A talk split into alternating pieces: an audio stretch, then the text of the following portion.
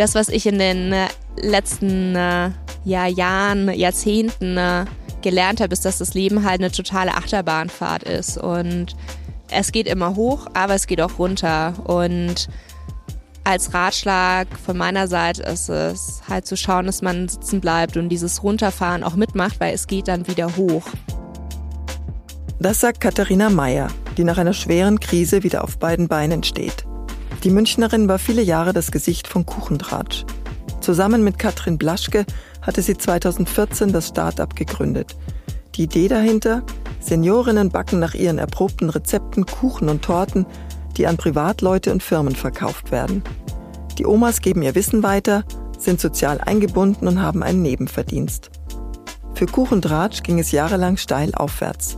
Das Unternehmen bekam viel öffentliches Interesse und Unterstützung und unter anderem auch den Münchner Gründerpreis.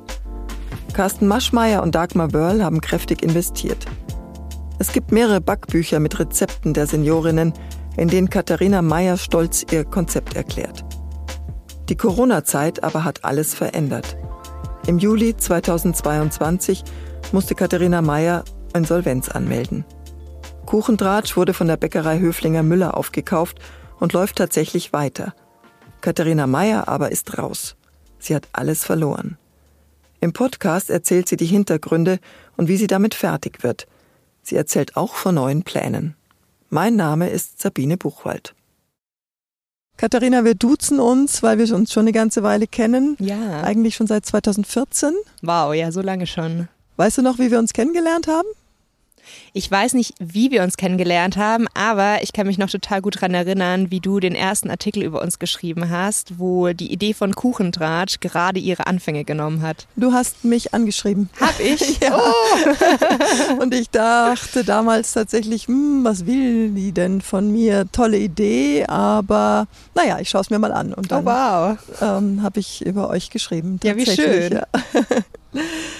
Im Sommer 2022, also vor genau einem Jahr, hatten wir dann wieder Kontakt, dazwischen auch ein bisschen, aber dann vor allem jetzt im Sommer vor einem Jahr. Da ging es um die Insolvenz, mhm. um das Ende von Kuchendratsch und deiner Geschichte mit Kuchendratsch, genau. muss man ja. sagen, ne? Mhm. weil Kuchendratsch gibt's immer noch. Und du erzähltest mir damals ähm, sehr, sehr, sehr traurig, mein Herz ist gebrochen. Wie geht's dir heute? Ja, jetzt sind fast zwölf Monate vergangen, seitdem ich den Insolvenzantrag angeben, abgegeben habe. Und das war eine extrem turbulente Zeit. Ich freue mich, dass ich jetzt halt wieder besser dastehe wie vor einem Jahr. Aber vor einem Jahr ging es mir richtig schlecht. Und Kuchentratsch und die Insolvenzanmeldung, das war mein größter Liebeskummer, den ich in meinem Leben je hatte. Mhm. Und das hat richtig, richtig wehgetan. Und ich habe sehr viel auch auf mich schauen müssen in in dem letzten Jahr zu schauen, dass es mir wieder besser geht, dass ich einen Weg finde, mit diesem Verlust für mich äh, umzugehen. Natürlich freue ich mich, dass es für Kuchentratsch weitergeht und auch die Omas und Opas vor allem ihren Job behalten können oder konnten damals auch und fröhlich weiterbacken. Für mich war es halt ein sehr einschneidender Moment. Äh, Kuchentratsch gibt es noch, also genau der, an der Location, die ihr euch ausgesucht hattet damals. Warst du schon mal dort und hast dir angeschaut, wie es aussieht jetzt? Das ist eine sehr gute Frage. Ich bin nie wieder dorthin gefahren. Ich habe einen sehr starken Cut für mich machen müssen, ne, um Abstand zu gewinnen und für mich eine Möglichkeit zu finden, dort für mich Abschied nehmen zu können, weil in den letzten Monaten, nachdem der Insolvenzantrag abgegeben war, war ja sehr viel Arbeit noch zu tun, einen Käufer zu finden, das alles einzutüten und unter Dach und Fach zu bringen. Und jedes Mal, wenn ich bei Kuchentratsch war, habe ich einfach nur geweint und es war kein schöner Moment für mich, dorthin zu gehen. Und natürlich habe ich diese Fläche sehr, sehr lange gesucht, mit einem tollen Architekten vorbereitet zum Umbau, die ersten Rohbaumaßnahmen gemacht und dann diese Fläche so übergeben und die wurde halt überhaupt nicht so umgebaut, wie ich glaube, mhm. dass es äh, viel mehr Potenzial gehabt hat und das dann auch, also so halbfertige Arbeit von mir zu sehen, die dann anders umgesetzt wurde und dann diesen Herzschmerz dazu, hat bis jetzt dazu geführt, dass ich es noch nicht geschafft habe, da vorbeizuschauen. Also wirklich eine Liebesgeschichte, denn ich glaube, bei richtigen Liebesgeschichten, also zwischen Menschen, ist es ja eigentlich auch empfohlen, dass man Abstand mhm. hält. Mhm. Und das hat dir geholfen. Also du sitzt jetzt hier und kannst wieder lachen. Ja, ich habe für mich sehr viel Verschiedenes probiert, um wieder zu meiner optimistischen Seite zurückzukehren. Es hat lang gedauert, es war harte Arbeit, auch ein sehr, sehr intensiver Prozess, wo es auch viel drum ging um meine Identität. Ich bin immer ans Telefon gegangen und ich war Katharina von Kuchentratsch. Ja. Die letzten acht Jahre in jedem Interview, in jeder Öffentlichkeit war ich immer Katharina von Kuchentratsch. Und für mich Identität neu zu denken und zu sagen, wer bin ich denn eigentlich? Was bin ich eigentlich wert? Kann ich überhaupt was? War das jetzt ein total großes Debakel? So, das alles für mich mhm. einzuordnen, war ein ganz, ganz großer Prozess auch auf der Reise. Mhm. Kannst du noch mal erzählen, wie es dazu gekommen ist? Warum musste das passieren? Ja, mit Kuchentratsch haben wir Anfang 2022 eine Crowd-Invest-Kampagne gestartet als Finanzierungsrunde und haben uns eben auch mit dieser neuen Location, die wir dort angemietet haben, uns überlegt, dass es total toll wäre, wenn mehr Menschen noch Teil davon sind und haben uns deshalb für eine Crowd-Invest-Kampagne entschieden, dass Privatpersonen in den Raum als Darlehen investieren können und dann über einen Zinssatz über acht Jahre ihr Darlehen zurückgezahlt bekommen und somit wirklich sehen, was mit ihrem Geld passiert und Teil sind von der Geschichte von Kuchentratsch. Ja. Und diese Crowd-Invest-Kampagne haben wir zu einem Zeitpunkt gelauncht, als der Ukraine-Krieg war, als die Lebensmittelpreise gestiegen sind, Inflation gestartet sind, dass die Menschen halt sehr zurückhaltend waren. Und wir konnten nicht die Summe einsammeln, die wir gebraucht hätten. Unsere Altinvestoren waren nicht bereit, diese Differenz zu bezahlen. Mhm. Und bei einem potenziellen Investor, den ich noch äh, an Land ziehen konnte, den ich sehr, sehr toll gefunden hätte, wurden sich leider uns, also die Altgesellschafter, nicht einig. Und da ist dann der Notartermin geplatzt. Und deshalb haben wir keine Folgefinanzierung gehabt, keinen Plan C oder D gehabt. Und in Bezug auf Insolvenzverschleppung muss ja alles recht schnell gehen. Mhm. Und dann gab es keine andere Option, als das anzumelden und zu schauen, über das Verfahren jemand zu finden, der Kuchentratsch weiterführt. Mhm. Tut es dir denn weh, dass Kuchendratsch immer noch so heißt. Also die Location müssen wir vielleicht jetzt mal auch sagen, die ist auf der, an der Theresienhöhe. Theresienhöhe 30 ist die Adresse ganz genau. Und es ist eine sehr große Location. Habt ihr euch übernommen mit diesem Ort?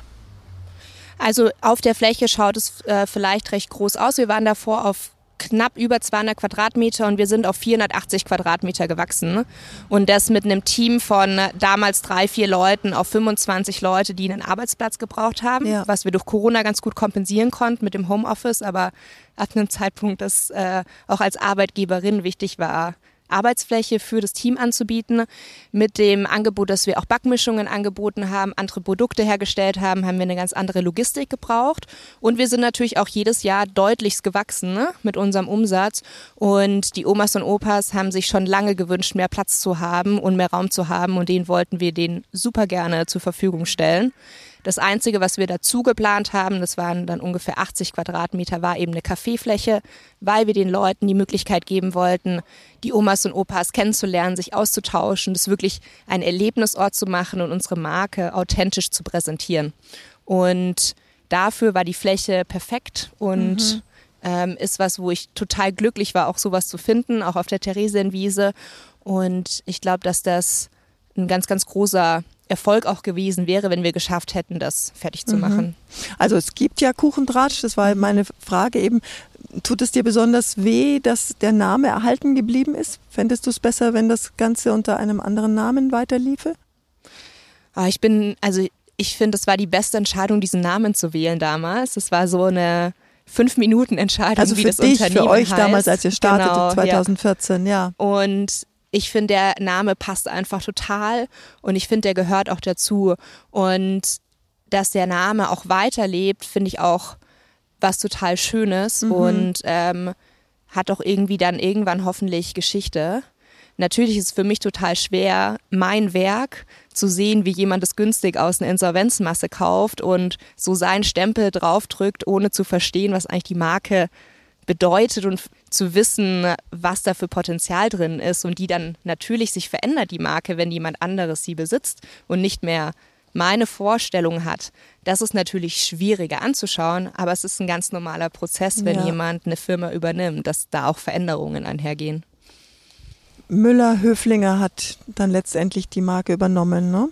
und hatte dir aber auch angeboten, Geschäftsführerin zu mhm. bleiben. Mhm. Warum hast du das abgelehnt?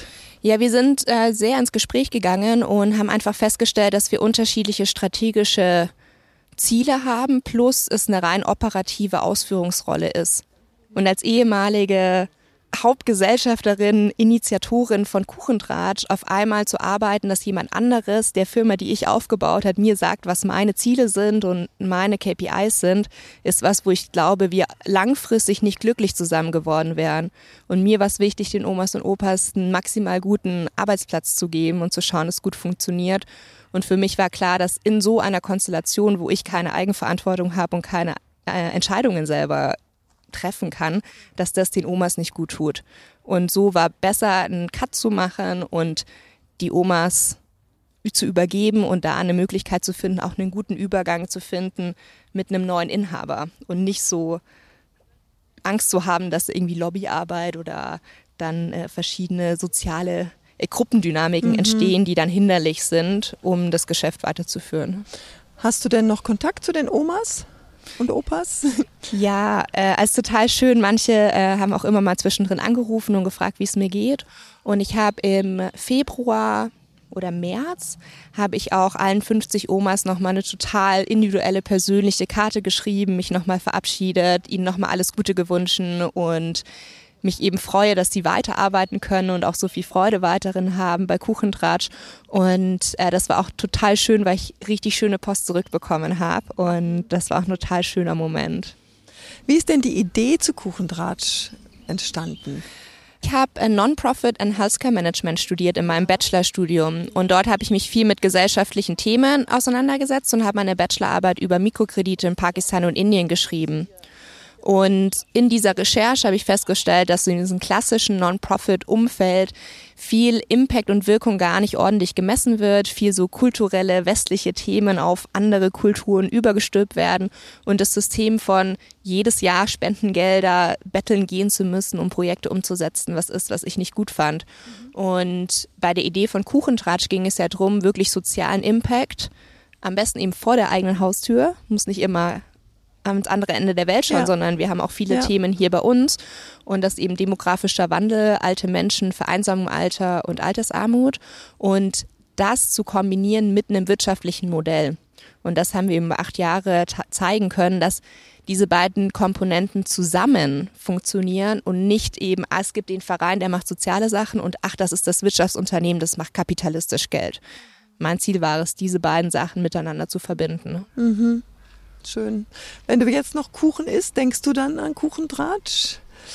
Ja, ich habe jetzt halt äh, bald Geburtstag und es wird mein erster Geburtstag ohne Kuchentratschkuchen sein. Hm. Und das sind so Momente, die total schmerzen und die mhm. total offensichtlich dann sind und mir wehtun und ich ähm, damit auch versuche dann umzugehen und äh, da meinen Weg zu finden. Ne? Ich habe ganz viele Freunde und Freundinnen, die dieses Jahr für mich Kuchen backen, damit ich äh, meinen Kuchen von Kuchentratsch nicht so sehr vermisse. Aber natürlich, es gibt immer wieder Momente, die, die kommen und äh, ich vermisse den Kuchen auch, ich vermisse die Omas, ich vermisse das Lachen von den Omas in der Backstube. Das äh, von heute auf morgen halt hat sich meine Lebensrealität total verändert ja. und das ist auf jeden Fall einschneidend ist äh, natürlich auch eine Möglichkeit, ähm, nochmal neu auf das eigene Leben zu schauen. Und was siehst du da, wenn du auf dein eigenes Leben schaust?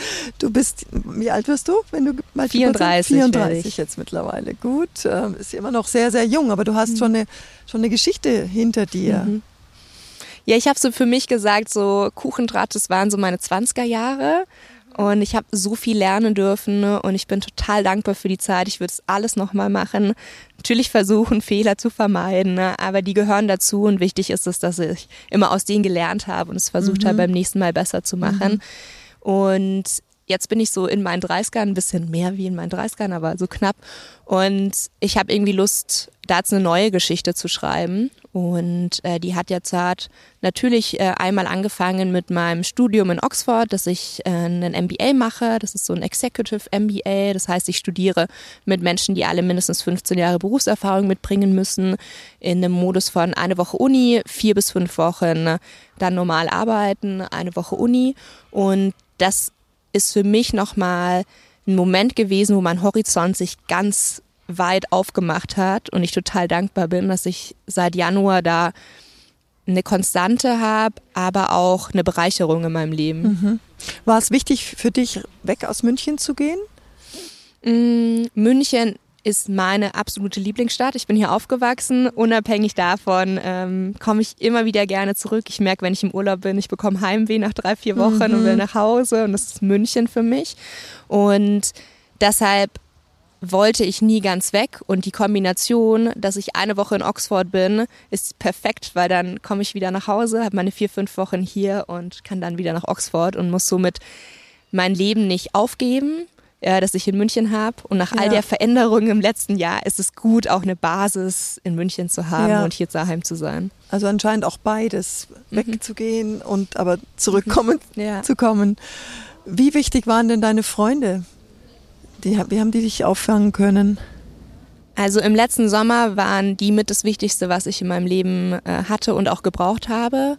Ich habe wahnsinnig tolle Unterstützung von ihnen erfahren und bin total dankbar. Die haben jeden Tag angerufen, geschaut, dass ich aufstehe, dass ich rausgehe. Ich habe Essen vorbeigebracht bekommen und habe da einfach gemerkt, wie wichtig es ist, ein soziales Netzwerk zu haben und mhm. Freunde und Familie zu haben, die auf einen schauen und auch mit einem umgehen können, wenn es einem richtig, richtig schlecht geht. Und da bin ich wahnsinnig dankbar dafür. Also ein Cut machen, gut, aber nicht gleich den Ort wechseln, nicht gleich die Stadt hinter sich lassen.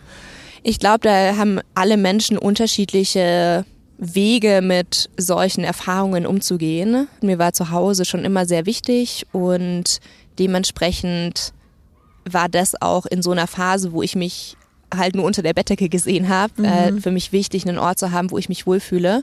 Natürlich mit dem Umzug, den ich noch machen musste, weil mein Untermietvertrag ausgelaufen ist, äh, eine, eine große Herausforderung, überhaupt zu schauen, einen Umzug zu stemmen, äh, überhaupt zu schauen, einen Mietvertrag zu bekommen. Mein das war alles im vergangenen Jahr. Ja. Ja, so ein Tag vor Umzug war, ähm, dass mein Vermieter, der mir nur mündlich zugesagt hat, äh, gemeint hat, ja, er hat gerade in der FAZ gelesen von der Insolvenz. Er weiß jetzt nicht, ob ich die richtige Mieterin bin. Und ich stehe da und so, ich hatte ja auch keinen Einkommensnachweis mehr, eine schlechte Schufa. In der Öffentlichkeit, in der ich stehe, wenn ich mich wo auf eine Wohnung bewerbe, also so, ja. ich war äh, so mit dem Rücken gegen die Wand und Kartons waren gepa äh, gepackt, so es war eine Untermietwohnung. Ich musste raus, weil der, der die Wohnung gehört, die zurückgekommen ist. Und lauter solche Momente sind irgendwie total zusammengefallen und waren total schwierig, damit umzugehen und diese Herausforderungen nach und nach abzuarbeiten. Wo bist du dann hingezogen? Ich musste tatsächlich meinen Papa anrufen und fragen, ob er für mich bürgt. Und das ist mit 33 Jahren schon eine Nummer, irgendwie bei Mama und Papa nochmal anzufragen.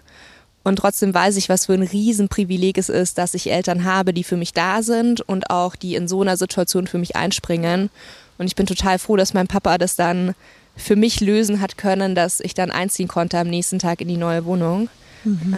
Ähm, aber das war natürlich auch ein großer Wechsel. Eine neue Wohnung, ähm, ein neues Umfeld. Ja. Da muss man sich ja ganz schön durchbeißen dann auch, ne? Es wird ja, ist ja dann ganz schön hart. Prägt dich das so ein bisschen? Mm, ich bin schon immer eine gewesen, die sich durchgebissen hat und auch in den schwierigen Phasen am Ball geblieben ist. Und ich glaube, das ist eine ganz wichtige Eigenschaft auch im Gründen.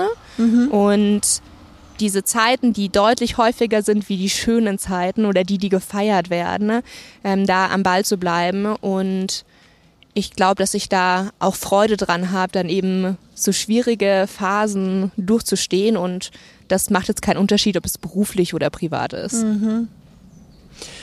Du hast vorhin das Wort Fehler in den Mund genommen. Also du hast Fehler gemacht. Ich will darauf jetzt gar nicht so, so einsteigen. Ähm, es war ja auch Corona, das muss man mhm. jetzt mal sagen. Also wenn wir, man, man spürt es kaum noch, mhm. ne? dass, dass wir eigentlich eine ganz harte Zeit hinter uns haben, alle auf der ganzen Welt. Inwieweit ist denn Corona dafür verantwortlich, dass es so gekommen ist, wie es gekommen ist? Ja, Corona war natürlich ein ganz großer einschneidender Punkt, ähm, weil wir damals die Info eben bekommen haben, dass vor allem ältere Menschen zur gefährdeten Zielgruppe gehören und wir direkt danach den kompletten Betrieb eingestellt haben und unser Betrieb hängt an unserem Umsatz. Also ja. das hieß, von heute auf morgen ist das ganze Geschäftsmodell zusammengebrochen und wir wussten nicht, wie lange es geht. De facto haben wir sieben Monate nicht gebacken, keinen Umsatz gemacht, haben versucht, eben diese Backmischungen zu entwickeln. Das hat äh, in einer wahnsinnigen Höchstleistung mit einem brutal tollen Team geklappt, in sechs Monaten ein fertiges Produkt auf den Markt zu bringen. Mhm. Aber das macht natürlich nicht wett, was was davor ähm, dann alles weggefallen ist. Und es war auf jeden Fall eine extrem, extrem harte Zeit und ich habe mich total gefreut, dass ich diese Zeit überstanden habe mhm. und äh, war ready sozusagen wieder fürs Abheben und äh, dann ging es doch nicht mehr ganz so lange weiter. Wir sitzen jetzt hier im englischen Garten. Du hattest dir diese, diesen Ort ausgesucht, weil er Bedeutung für dich hat. Zum einen hast du in der Paradiesstraße gewohnt, ganz in der Nähe des Englischen Gartens, also in, im, im Leel. Ähm, erzähl mir, was, was bedeutet für dich dieser Ort? Ja, der englische Garten war vor allem in den zwei, drei Jahren während Corona und ich eben hier gewohnt habe, ein ganz großer Zufluchtsort für mich, weil ich liebe es, spazieren zu gehen, um den Kopf frei zu bekommen und auch gedankenfreien Lauf zu lassen. Und ich bin hier sehr, sehr viele Stunden immer durchstravanzt und oft auch nach einem ganz langen Arbeitstag um 22 Uhr noch für ein, zwei Stunden ähm, durch den englischen Garten gelaufen, um äh, ja, den Kopf frei zu bekommen und dann gut schlafen zu können. Und ich habe hier auch total viel tolle Begegnungen mit Menschen gemacht. Ich finde, man kommt auch leicht ins Gespräch hier und Leute haben hier, wenn die durch den englischen Garten laufen, so ein, eine ganz entspannte Ausstrahlung, irgendwie gute Laune mit der ganzen Natur. Und ich finde es total toll, dass hier so traditioneller Biergarten mit am Eisbach im Bikini liegen ähm, irgendwie so toll kombiniert werden kann. Ich kenne wenig Orte auf der Welt, wo das so toll funktioniert. Ja, wie kommst du ins Gespräch mit den Leuten?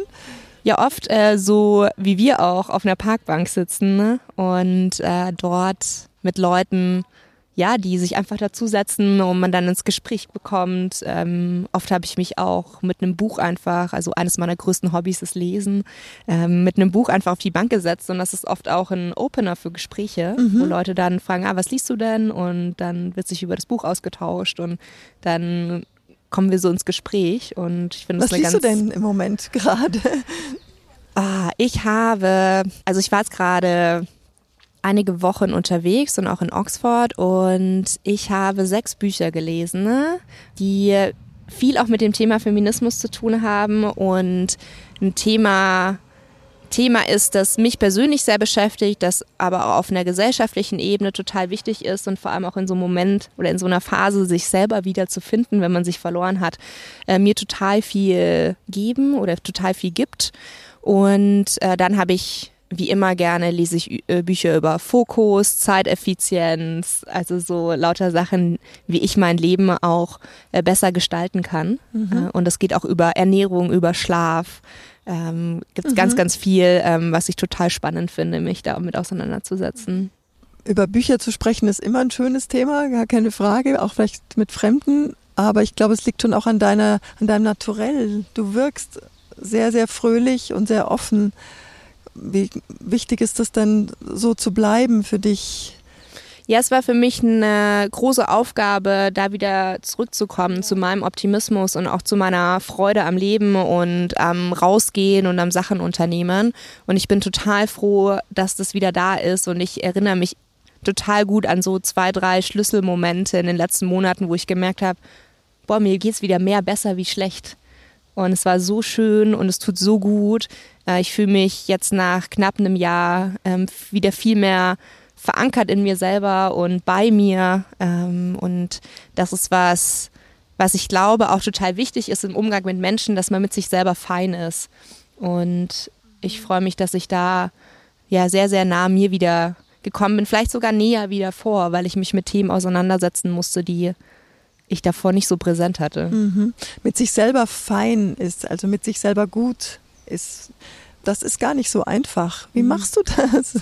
Ja, ist gar nicht einfach. Also ich habe mir halt mal überlegt, dass ich in Zukunft oder so, ich möchte halt ganz lange leben, äh, gesund dabei sein, dynamisch und fit mhm. und habe für mich so fünf Kategorien festgelegt, woran ich glaube, dass wenn ich mich in den Bereichen drum kümmere, dass die eine große Auswirkung darauf haben.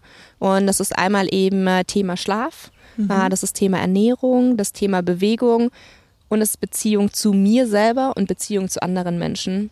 Und natürlich lese ich in den Bereichen auch viel, aber vor allem auch bei Beziehung zu mir habe ich irgendwann den Schritt gewagt, weil ich gefühlt alles gelesen habe und alles ausprobiert habe, wirklich auch zur Therapie zu gehen und mit einer professionellen Person, die sich mit Themen auseinandersetzt und die kennt, ähm, zu sprechen. Und das war für mich nochmal ein totaler Gamechanger und auch total wichtig jetzt halt im letzten Jahr da eine Person zu haben, die mich professionell begleitet und nicht freundschaftliche Ratschläge gibt in Situationen, die andere Menschen mhm. nicht nachfühlen mhm. können.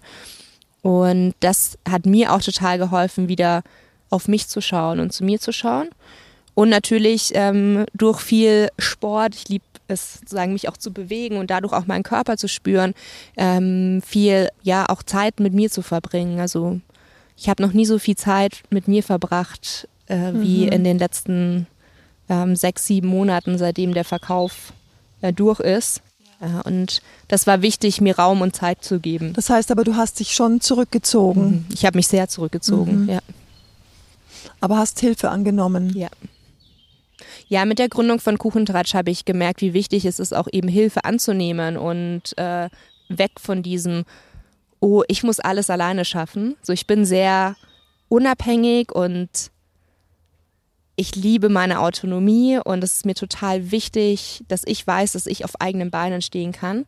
Aber das kann auch ein bisschen zu sehr ins Maximale gehen mhm. und eine gute Mischung zu finden zwischen meiner eigenen Autonomie, aber auch ähm, Offenheit für, für Sachen abzugeben zu haben, ist was, was ich in den letzten acht Jahren auch sehr viel gelernt habe und mhm. das jetzt auch wichtig war, vor allem in so einer schwierigen äh, Phase. Ja, ja. Du würdest alles nochmal genauso machen, ein paar Entscheidungen vielleicht anders fällen, ja, aber ja. du würdest wieder ein, ein Startup gründen. Hast du neue Pläne? Ja, also wie du schon gesagt hast, ähm, aus dem Studium raus, ich habe eigentlich noch meine Bachelorarbeit geschrieben, ähm, ging die äh, praktische ja, Phase der Idee zu Kuchentratsch los und ist die beste Entscheidung, die ich in meinem Leben getroffen habe. Ich äh, würde das auf jeden Fall auch so wieder machen. Und ich merke auch, dass in mir total viel Unternehmerinnenblut steckt und ich liebe es einfach, Sachen anzupacken, neue Ideen zu generieren, loszulegen. Ich bin hervorragend für so Sachen am Anfang mhm. und hatte da total viel Freude mit, auch zu gestalten und vor allem eben auch Gesellschaft äh, zu gestalten. Und für mich war es natürlich eine große Frage, okay, stürze ich mich sofort ins nächste Abenteuer? Und äh, für mich war es erstmal wichtig, eben das Studium, das ist ein ganz großes Abenteuer, mhm. was ganz was anderes ist. Und ich habe jetzt ein gutes halbes Jahr hinter mir und ähm, auch das ist eine der besten Entscheidungen, die ich getroffen habe, dass ich das mache und das Angebot annehme. Ist ja auch eine sehr große Bewerbung und ein sehr großes Auswahlverfahren, bis man überhaupt einen Platz bekommt. Und ähm, für mich ist jetzt halt eben auch total der Zeitpunkt zu sagen, hey, was mache ich eigentlich mit den vier bis fünf Wochen zwischen der Uni? Und ich merke, ich habe wieder Lust, Lust zu legen und anzupacken. Und ja, da wird einiges Spannendes kommen. Keine direkte neue Gründung von mir. Ich glaube, da lasse ich mir jetzt erstmal noch ein bisschen Zeit und verarbeite noch meine letzte, letzte Gründung. Aber ich habe äh, einige spannende Sachen auf dem Tisch und ich freue mich, wenn ich mehr erzählen kann und das klar ist. Mhm, das klingt total spannend. Ich merke schon, du willst nicht mehr verraten. Aber wenn es dann soweit ist, dann äh, hören wir von auf dir jeden hoffentlich Fall, wieder. Ja.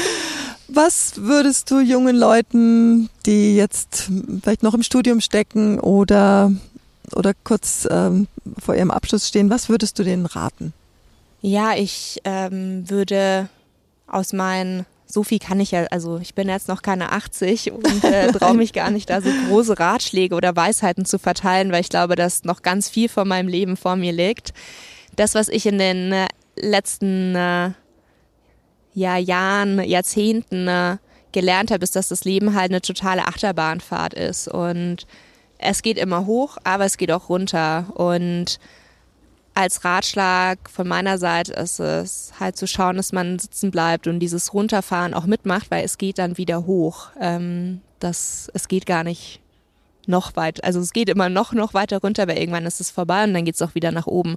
Und mit diesen Phasen zu lernen, umzugehen, total hilfreich ist, dann eben im Leben auch für solche Situationen, die immer wieder kommen, gewappnet zu sein und wirklich darauf zu achten, sozusagen mit der Achterbahn ein stabiles Gerüst an sozialem Umfeld, an wirklich tiefen Freundschaften äh, zu haben und nicht nur oberflächlichen Bekanntschaften, die mit einem das Leben mitleben und auch mitleben wollen. Klappt ja auch nicht immer mit den tiefen Freundschaften. Mhm, ja. ähm, hattest du denn in, in guten Zeiten, als ihr immer mehr gewachsen seid mit Kuchentratsch, auch Neid gespürt? Ja, es ist also eine ganz große Gefühlspalette, würde ich sagen. Und ähm, ich hatte Themen von, dass ich irgendwann so halt Katharina von Kuchentratsch war und Leute eine bestimmte Vorstellung hatten, wie ich mich zu verhalten habe. Und auch bei so Situationen, ähm, wie dass wir als Kuchendraht halt ein rosa Logo haben. Es ist sehr viel süß, es ist sehr viel emotional. Ähm, viele Leute von mir die Erwartung haben, dass ich total süß und total nett bin und total, keine Ahnung, so ein kleines Mädchen bin. Mhm. Und ich bin Geschäftsführerin von einem Unternehmen, das 100 Leute beschäftigt hat, das eine Million Umsatz gemacht hat. So, ich bin definitiv nett, aber da ist auch eine Toughness dahinter, um sowas überhaupt stemmen zu können. Ja. Und das hat immer mal wieder kollidiert. Dann ist natürlich natürlich auch ähm, so, manche entscheiden sich halt für die Karriere, manche für keine Karriere, manche für Familie. Und da kollidieren natürlich auch Lebenswelten. Und ich glaube aber sehr fest an Freundschaften und auch lange Freundschaften. Ne? Und da gibt es halt verschiedene Lebensphasen, wo man mehr aligned ist und manche weniger. Aber wenn es weniger ist, man trotzdem weiß, dass da ein ganz starker Bund ist und es bestimmten Zeitpunkt gibt, wo dann wieder mehr aufgenommen werden kann.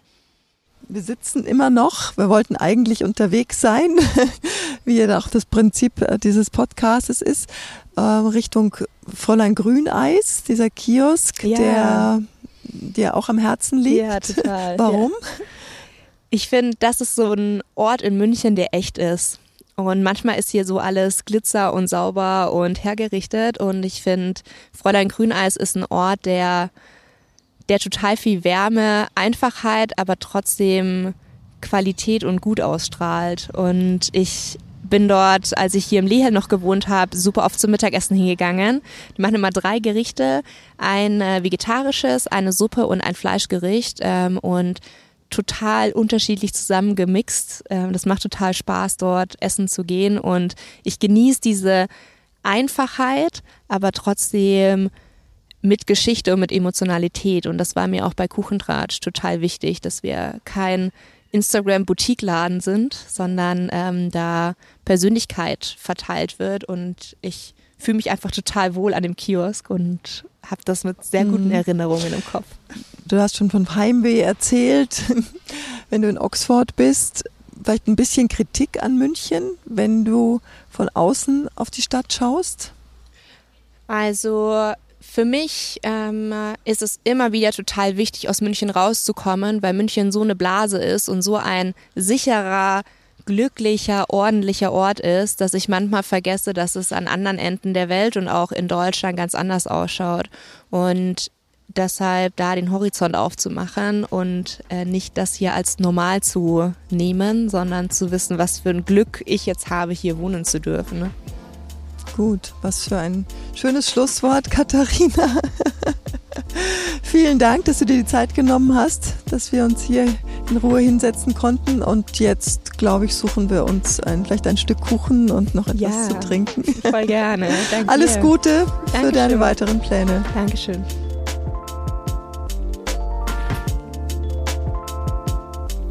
Das war Kuchendratsch-Gründerin Katharina Meyer.